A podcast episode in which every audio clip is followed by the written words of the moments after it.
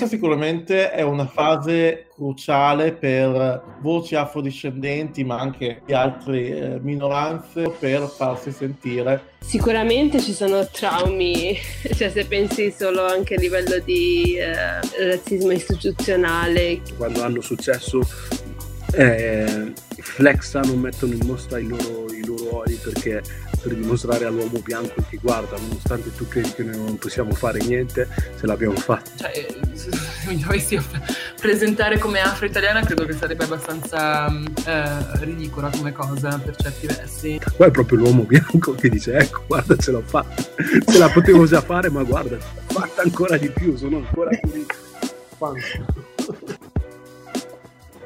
io sono Aria. Io sono Emanuele. Le, Le voci di Black Coffee, Coffee, il podcast italiano senza filtri sulle identità nere. Si parla tanto di razzismo in Italia, ma si parla poco di, o mai di islamofobia, no? Qual è il vostro parere a riguardo? Riguardo l'islamofobia e il fatto che non ne viene parlato in Italia, eh, posso però spezzare una lancia in favore del fatto che eh, recentemente è uscita la serie uh, Netflix Scam Italia, la quarta stagione, uh, a tema islamofobia, che per la prima volta ha rappresentato una ragazza musulmana uh, europea, in, nello specifico italiana, e dei problemi che lei uh, si ritrova a dover coniugare varie dimensioni del proprio essere nella sua quotidianità. Ed è stato interessante perché per la prima volta è stata rappresentata non come la ragazza oppressa con la famiglia che la opprima, cose del genere, ma è stata rappresentata in maniera reale come un essere umano pensante che ha gli amici, che si diverte, che anche lei ha le cotte e che però comunque deve gestire una serie di difficoltà che lei, um, che lei ha a differenza invece di un'altra serie, tipo Elite, dove la ragazza straniera col velo super monodimensionale, con la famiglia che la opprime al massimo, e lei che vuole togliersi questo foulard, che ovviamente esisteranno realtà in cui i ragazzi sono costretti a mettere il foulard e tutto, però almeno Scam Italia ha, ha cambiato un po' la narrazione, ha, ha messo in scena un personaggio differente da quello che viene raccontato e tipo secondo me ha avuto un sacco di successo tipo ha colpito molte persone nel cuore perché per, per, una volta non è stato qualcuno fuori che racconta una persona straniera, eh, musulmana, una ragazza musulmana, ma si è visto che nella sceneggiatura in cui Sumi Abdelkader ha contribuito è tipo un autoracconto, un'autorappresentazione finalmente e quindi è molto più vicino alla realtà. Quindi quello è super interessante che hanno fatto ultimamente. A parte quello, sì, di islamofobia io non ho mai sentito Ma parlare. Io Silvia Romano, quando lei, Silvia. quando lei, è tornata è scatenata tutta Romano, una, Romano, una, cosa perché lei aveva un foulard quando è arrivata in Italia no, e, non, e, i giornalisti uh, senza avere prove di uh, se lei si era convertita più o meno hanno iniziato a parlarne e lì è, è islamofobia però nessuno ha usato veramente questa parola. Quella definizione. Quello è stato sì. un esempio lampante di islamofobia perché nei commenti sui social media vedevi come la gente diceva non avremmo dovuto spendere i nostri soldi per salvare una come lei, adesso lei è con loro, come se gli italiani non potessero essere musulmani, che inseriamo un'altra pubblicità, puntata, sempre nella prima stagione intervistiamo due italiani convertiti. Però per dirti, c'erano un sacco di commenti d'odio rivolti verso lei, fatto ma perché abbiamo speso i soldi per lei, non è più la nostra connazionale, come se non si potesse essere musulmani mm. e italiani sì. fosse un controsenso, non fosse una cosa possibile. E c'è là no, proprio l'islamofobia italiana ha dato No, per cui dico ma... magari la, la, parola, quello che dicevo, tutti gli articoli non hanno mai veramente usato la parola islamofobia perché in Italia ho l'impressione che comunque razzismo, razzismo è la parola per dire tutto.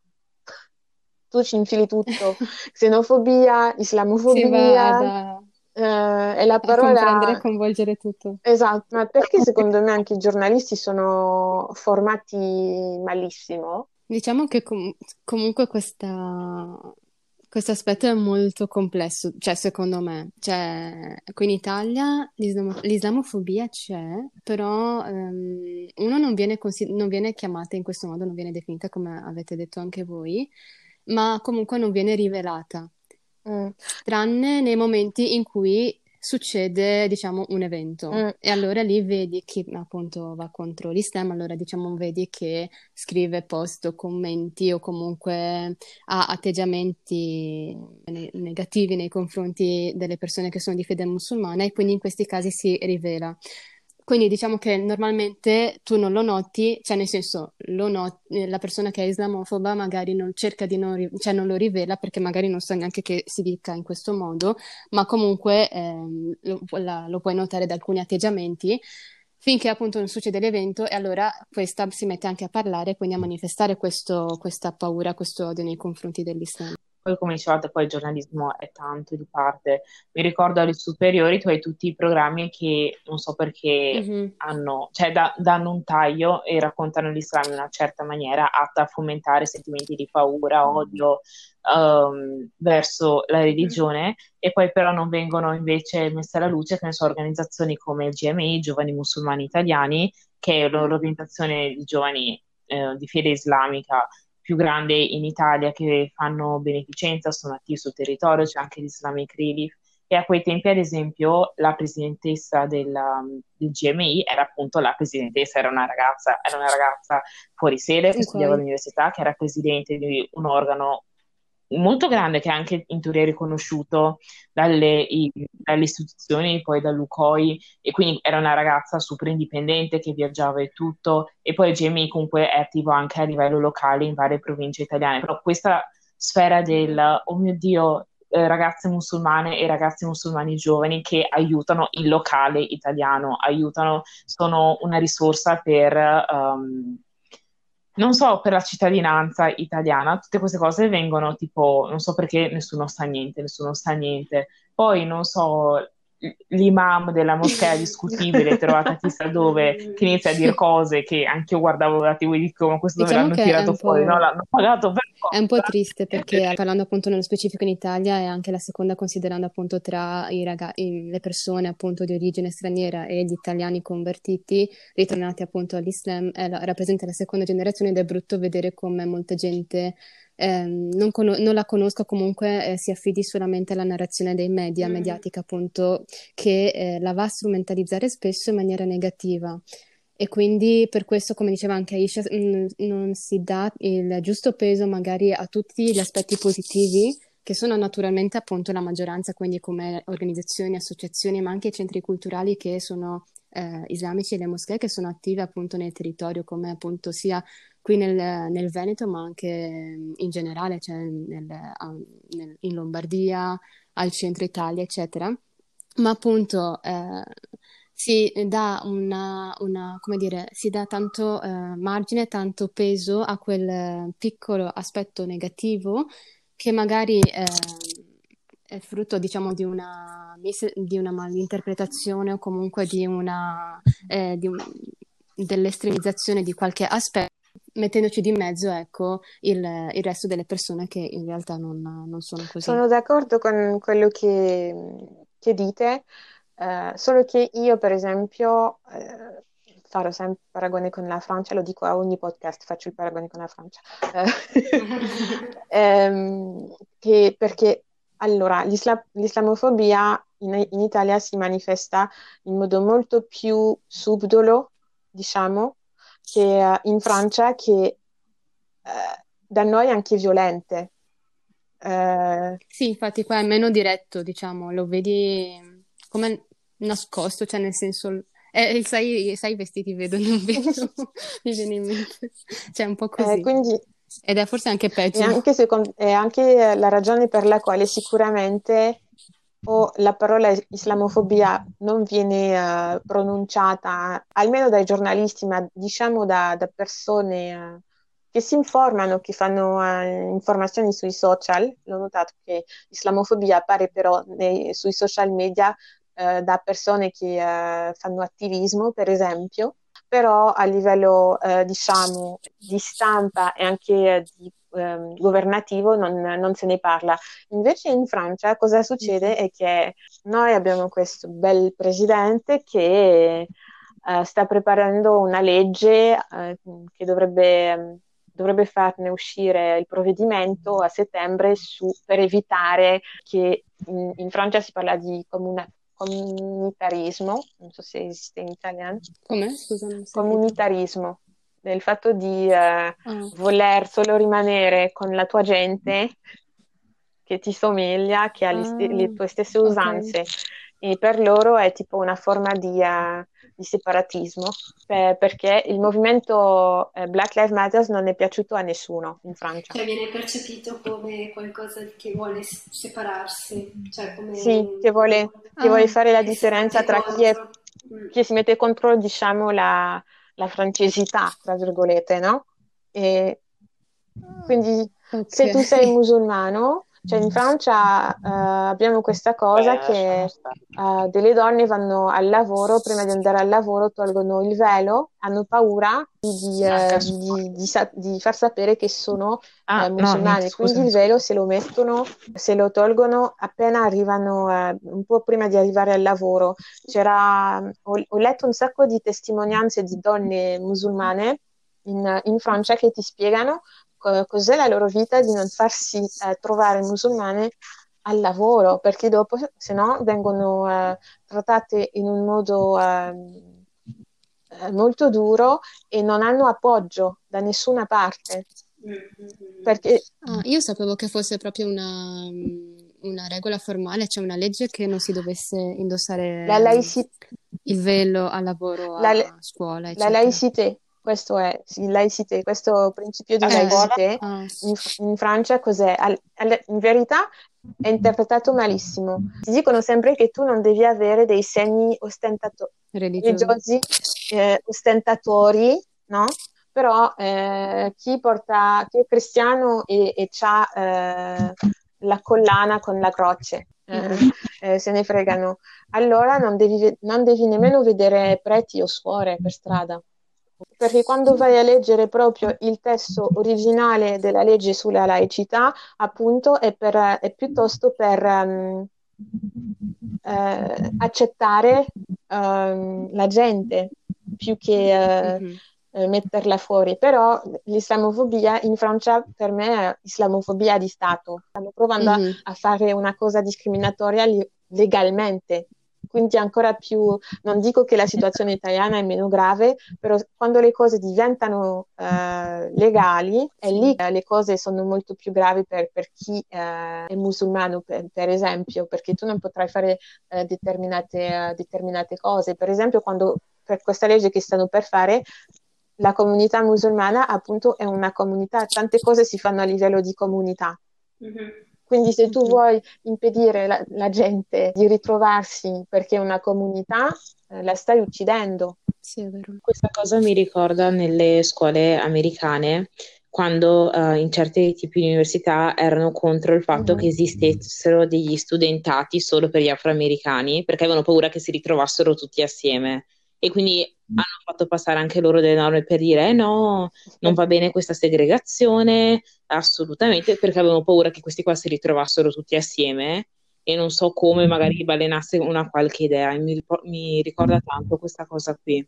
Mentre riguardo il fatto della legalizzazione, avevo fatto de- una, una storia nella pagina qualche giorno fa sul fatto che adesso mi sfugge in lo in Stato in Nord Belgio. Europa, sì. dove è passata una legge in cui praticamente uh, tu per accedere in Belgio, per accedere agli studi, agli studi di livello superiore con l'università sì, non sì. puoi indossare il velo. Quindi in poche parole ti dicono o togli il velo o non puoi laurearti, non puoi andare avanti con gli studi.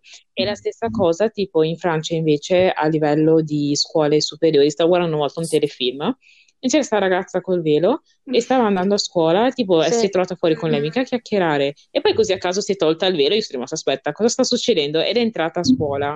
E poi quando è uscita se l'è rimessa a cercare e sono rimasta sconvolta dal fatto che appunto questa storia del fatto che non devi avere segni identificativi per la tua fede così la gente venga costretta a togliersi e a denudarsi di una parte di sé alla fine. Perché cioè, il dire cioè bisognerebbe essere, no, dovrebbe esserci questa accettazione del diverso, non il ok, cerchiamo di diventare e tutti grigi, che... tutti uguali, perché questa cioè, è assurda, mamma mia. Mentre in Italia appunto non ci sono leggi riguardo questo, tranne a livello locale, che possono andare a regolarizzare il fatto che tu puoi avere un, un copricapo che ti lasci tipo che il viso deve essere mm. scoperto o cose del genere, però sono cose veramente a livello locale, lo Stato dice, cioè fate quello che volete. Ultima domanda, ne avete già un po' parlato, uno dei stigma dell'Islam è che le donne che indossano il velo vengano sottomesse dai mariti, dai fratelli, eh, quando non è vero, assolutamente.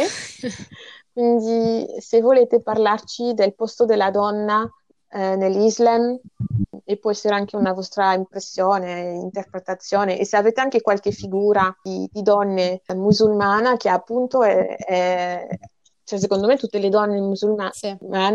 hanno un, una loro personalità, una, una, loro forza, ma se avete delle figure da presentarci. Sì, che poi tra l'altro la, immagino che sia comunque anche diverso rispetto a, ai diversi paesi, no? La condizione della donna eh, sì. rispetto... Eh, esatto.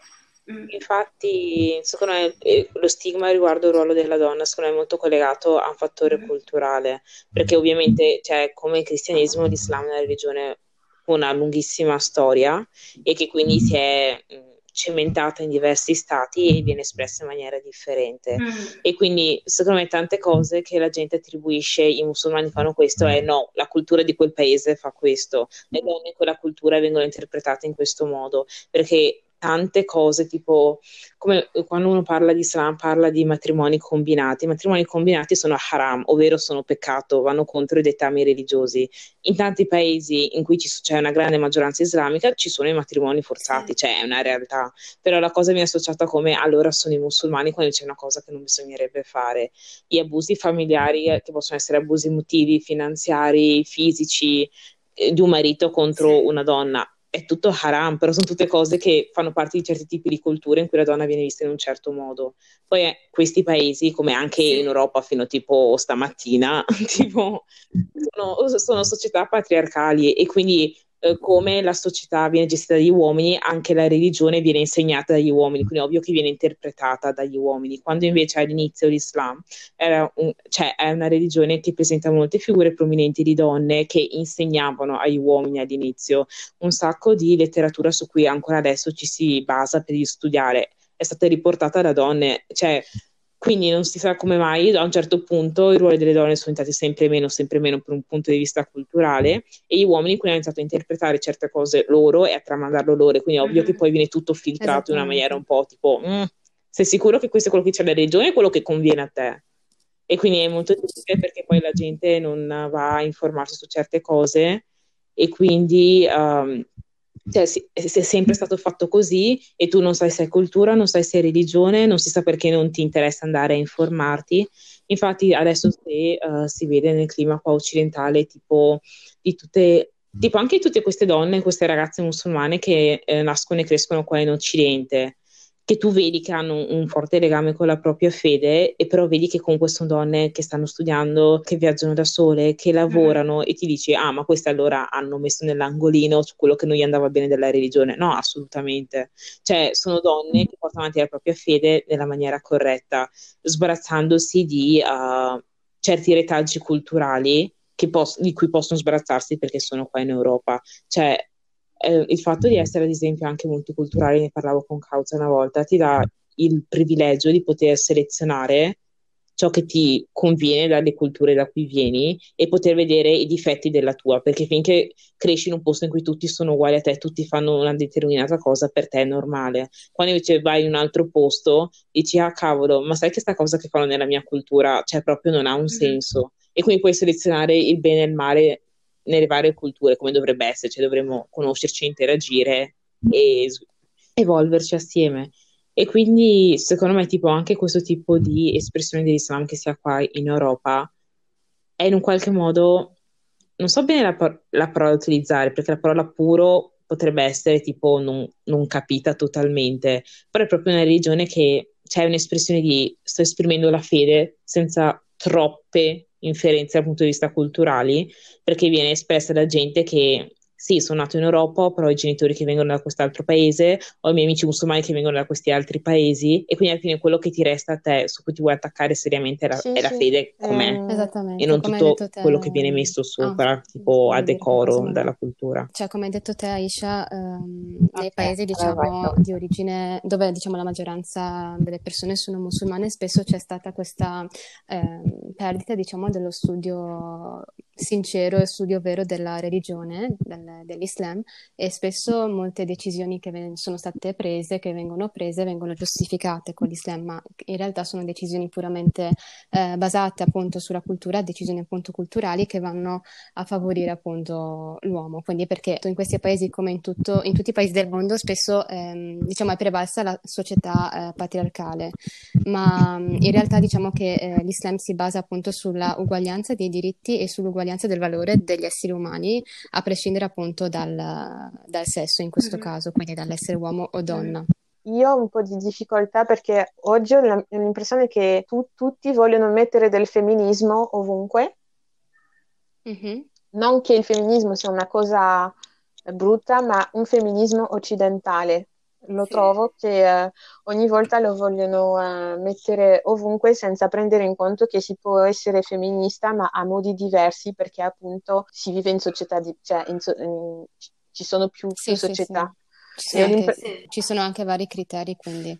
Esatto, di, uh, di, come ti senti donna, perché ti senti uh, così donna. Io ho questa difficoltà a quando ti dicono ah, eh, l'Islam non è, una relig- non è, una religione in cui c'è femminismo, cioè tutte le religioni, non, il femminismo è un cavolo, eh? Vogliamo no, dire. Ma più che altro, il, cioè, secondo me adesso c'è molto un liberalismo, progressismo, tutto molto ipocrita, perché anche questa storia del femminismo, se tu vai a vedere da dove è nato, è un andare a dare empowerment alle donne nel momento in cui ti dicono però, ok, però per essere una donna indipendente, libera, devi rientrare in questi canoni qua, allora capisci che, cioè, casca al palco, non ha senso. Il fatto di, ok, però per essere una donna libera, per essere una donna moderna, uh, devi toglierti il velo perché è un simbolo di oppressione, devi vestirti in questa maniera, così vuole andare a controllare di nuovo la donna e come si, questa deve esprimersi dicendo sì, perché questo è, nuova, è il nuovo modello di libertà che tu hai che è, è, tutto preconfezionato e ti deve andare bene. Se non ti va bene, allora sei oppressa, ma mi stai opprimendo tu non lasciandomi esprimermi nella. Anche perché il femminismo è proprio nato per questo motivo, cioè per il fatto che la donna veniva controllata dall'uomo ed è nato appunto per, per far permettere alla donna di riacquisire, riacquistare proprio, i propri diritti e eh, i propri valori. Quindi diciamo che eh, poi procedendo col tempo si è passato ad aggiungere, a dare altre limitazioni che spesso diciamo ricadono anche dal punto di vista estetico e quindi diciamo una donna è libera, eh, femminista quando ha la libertà di potersi scoprire, ma quando invece eh, vuole avere la libertà di coprirsi, coprirsi. Viene, vista, viene, vista, viene, vista, appunto come eh, obbligata, sottomessa.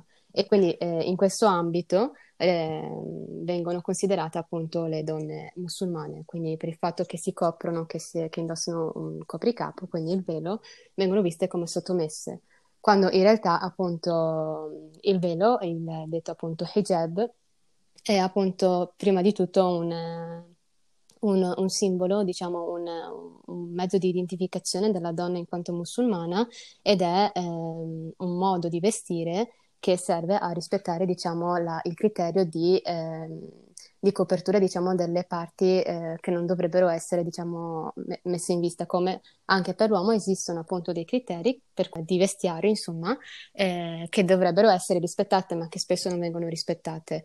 E appunto ritornando alla, alla domanda, ehm, cioè alla fine, come aveva detto anche Isha, spesso molte cose, ehm, molte decisioni, comunque aspetti che, vengono visti, che, vengono, che vanno a ehm, prevedere la sottomissione della donna, eh, vengono giustificate dalla religione quando in realtà non è così, ma appunto va di, ci va di mezzo la cultura, anche perché eh, diciamo la, l'Islam è una religione che è di equilibrio e di giustizia, che si basa appunto sul dare eh, la, la, gli stessi diritti, gli stessi valori, lo stesso peso a tutti gli esseri umani, in questo caso a prescindere dalla differenza eh, di sesso.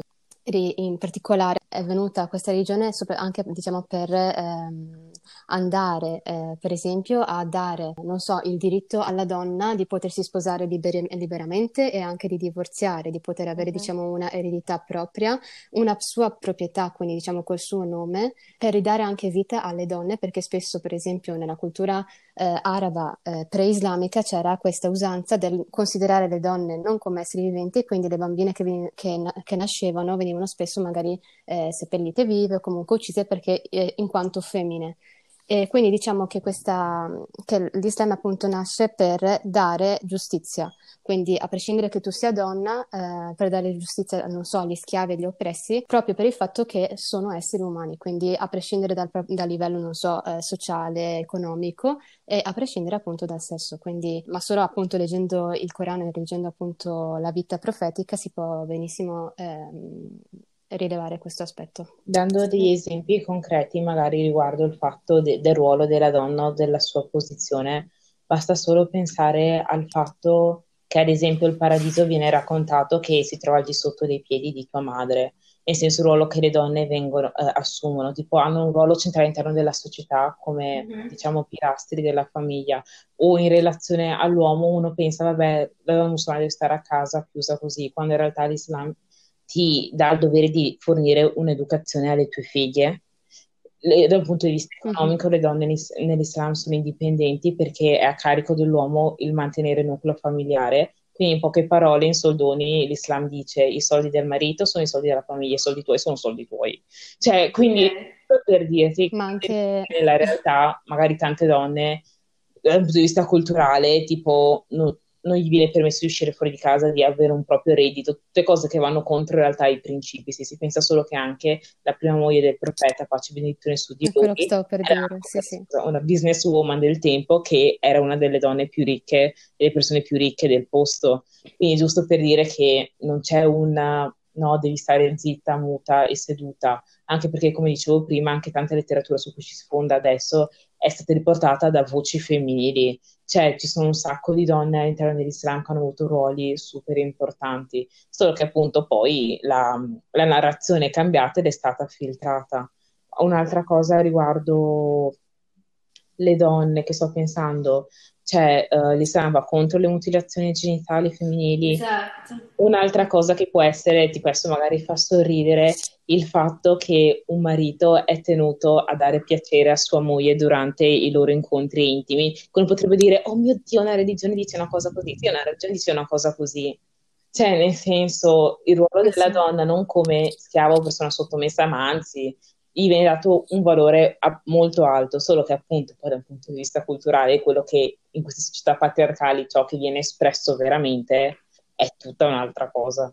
Esatto, no, anche perché esatto, l'esempio che hai fatto adesso dell'esempio di infibulazione viene spesso associata alla religione eh, musulmana, cosa che non è, non è, assolutamente, viene praticata purtroppo in tante aree del, vabbè, dell'Africa, ma non solo, ma appunto sono delle problematiche legate al, al paese eh, mm-hmm. che, si, che, si, prende in considerazione che ha questa, questa diffusione qui. Il fatto che il ruolo della donna nella società è molto basato sul, sulle condizioni, cioè, su, sulla struttura dello Stato, no? quindi se c'è una discriminazione è relativa a, al contesto specifico e non alla religione. Esattamente. Ah, ah, esatto. Eh, non sempre dipende anche solo dallo Stato, perché molte volte è proprio una questione culturale di quel, mm-hmm. di quel contesto lì. Ad esempio in Eritrea è illegale da, diverso, da diverso tempo, e, eppure viene ancora praticato in, in, in alcune aree dell'Eritrea perché comunque è una, una questione culturale molto difficile da sradicare e sicuramente ci sono tanti anni che si cerca di sensibilizzare su questo aspetto, però molte volte anche appunto più che, più che una... Poi ovviamente, cioè in questo caso l'Eritrea, ma poi ci sono tante situazioni diverse eh, dove, dove, non ce n'è, dove si inizia adesso a sensibilizzare su questa questione. Io, sì, in parte eh, strutturale, cioè può essere una questione strutturale dello Stato, a volte è proprio culturale e quindi è forse ancora più difficile da, eh, da superare.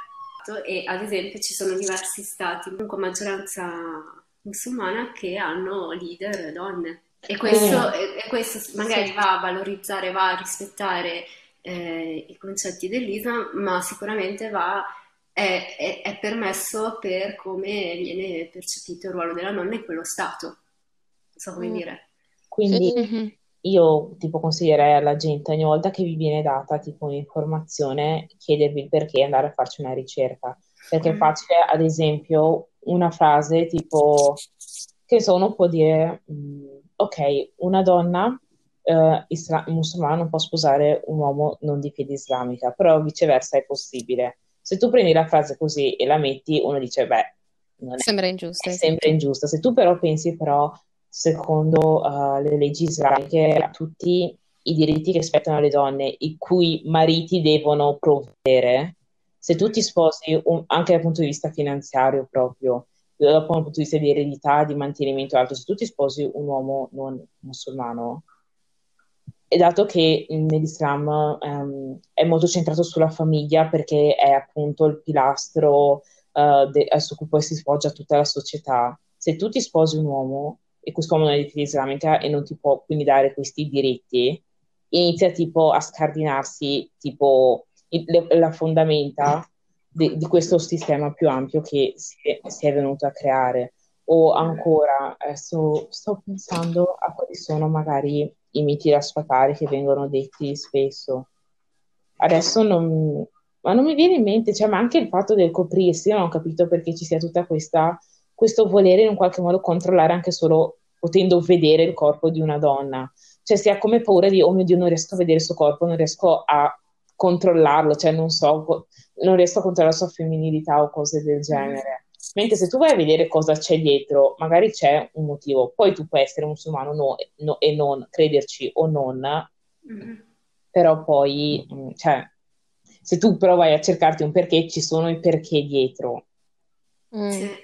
Io mi chiedo se tutta questa, pensando a che eh, la, la religione musulmana viene dipinta in questo, in questo modo, eh, negativo, no? L'Islam è sempre stata definita da quando ci sono state le crociate come la, diciamo, tra virgolette, la cattiva religione. Io ho l'impressione mm. che è, è sempre questa narrativa che continua oggi, che è una religione di infideli, di infideli come li chiamavano a quell'epoca lì, e quell'impressione che mi danno a sempre voler eh, vedere eh, questa religione come una sorta di oscurantismo, quando in verità io, magari dopo mi, mi lapidano eh, quando dico questo, ma per me il cristianesimo è, è, una religione molto che appunto storicamente eh, non è che ha tutta questa apertura rispetto alla religione musul- eh, musulmana, perché c'è un aspetto filosofico, un aspetto, un approccio della vita che nella religione eh, cristiana a volte manca anche su questa questione delle donne. Quando leggi la Bibbia, le donne sono quello, quelle che ti tentano, sono quelle che ti fanno i guai, sono quelle che non sono giuste, a parte Maria, la Vergine, mm. e, e, se, e, la Vergine non è che ha tutto questo ruolo uh, comunque di donna forte, perché lei è solo portatrice di, di Gesù, mm-hmm. se, se, vogliamo dire la, uh, la verità, mi lapidano sicuro. Uh. sì, diciamo che cioè, c'è sempre stata questa, questa considerazione, come hai detto tu, negativa della, della religione islamica. Che, e spesso diciamo dietro ci sono motivazioni non religiose, cioè politiche, geografiche, Ma economiche. Certo. Sì, ci sono sempre state. Ma certo, eh, quindi... perché tu arrivi... Per questo magari poi sono iniziate, sono, sono state mantenute, quindi è difficile poi eh, mostrare l'autenticità, cioè nel senso è difficile mostrare l'autenticità della religione quando c'è questo, questo, questa mentalità, questo um, pregiudizio così eh, radicato. E Soprattutto quando la gente non, cioè, parte da, da, una posizione in cui non vuole vedere. Tipo, esatto. noi avevamo un, cioè noi cinque anni in classe con me, Kausar, penso che Dovrebbe far capire alle persone che forse non siamo proprio così sottomesse, poi perché abbiamo anche due caratteri un po' differenti, quindi vedi anche lo spettro di due persone diverse, per dirti. E quindi vedi che han- queste donne musulmane hanno una dimensione altro, hanno una mente, hanno un cuore, hanno tipo, sanno esprimersi. Poi vedi che um, comunque anche a casa poi vanno avanti con l'educazione e altro, non hanno paura di mettersi in gioco queste cose qua.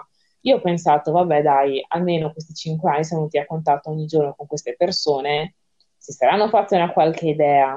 E tipo gente ecco, che era anche vicino a noi alle superiori, che adesso condivide i post sul fatto che il burkini opprime le donne in piscina e io tipo stavo male. Tipo, sì, mi sembrava che Risha diciamo... persa in questi cinque anni da Sovelo quando ti insultava. boh, non lo so. Quindi se uno non vuole vedere sì. comunque, cioè fino a un certo punto puoi cercare di modificare la narrativa e tutto, però mm-hmm. sì. Cioè, come io dico sempre che per chi vuole, chi ha voglia, io sono sempre disponibile, anche perché appunto eh, la religione eh, dell'Islam è una religione cioè, veramente semplice che, deve, che, ha anche lo scopo di rendere semplice il vivere. Uh-huh. Per chi, vuole, per chi vuole, appunto, io dico sempre per chi vuole sapere, conoscere quella che, è real, mh, mm, quella che è realmente la religione, io sono sempre disponibile. Per chi non vuole, io non posso fare niente, cioè nel mm. senso eh, sarà destino che questa persona vedrà per sempre la religione come gli è stato detto. Mm. Invece per chi desidera sapere, io, sono, io ci sono. E questo si applica anche al razzismo, sen- cioè se sei identica esatto. cosa. Eh, io ecco. non ho più domande perché se, se voglio continuare posso farne anche esatto. eh, però mi, mi, fermo, mi fermo qua. No, è stato un piacere eh, parla- scambiare con voi. Anche, anche per me, veramente. divertente.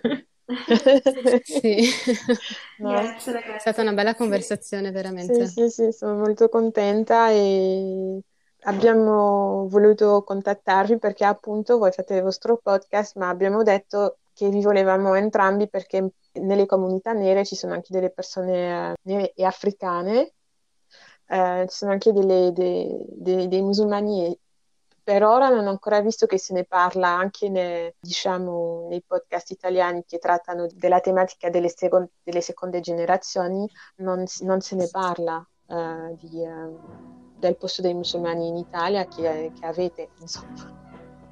Uh, nel, ecco, è stato un piacere, è stato un piacere dare allora questa testimonianza. Grazie, grazie. grazie.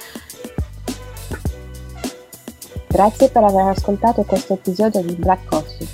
Vi ricordiamo che tutti gli episodi li potete trovare su Podbean, Spotify e tutte le piattaforme in cui ascoltate i vostri podcast preferiti. Ci trovate anche su Instagram come Black Coffee-PDC dove potrete seguire i contenuti che vi proponiamo ogni settimana, ma soprattutto dove ci potete mandare i vostri pensieri, commenti e storie che volete condividere o se preferite potrete contattarci via mail all'indirizzo blackcoffeepdc.gmail.com e vi aspettiamo per il prossimo caffè.